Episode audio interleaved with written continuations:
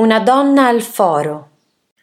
Era originaria della gens Afrania, una famiglia plebea romana. Fu la moglie del senatore Licinio Buccio, il quale aveva svolto il cosiddetto cursus honorum per diventare senatore.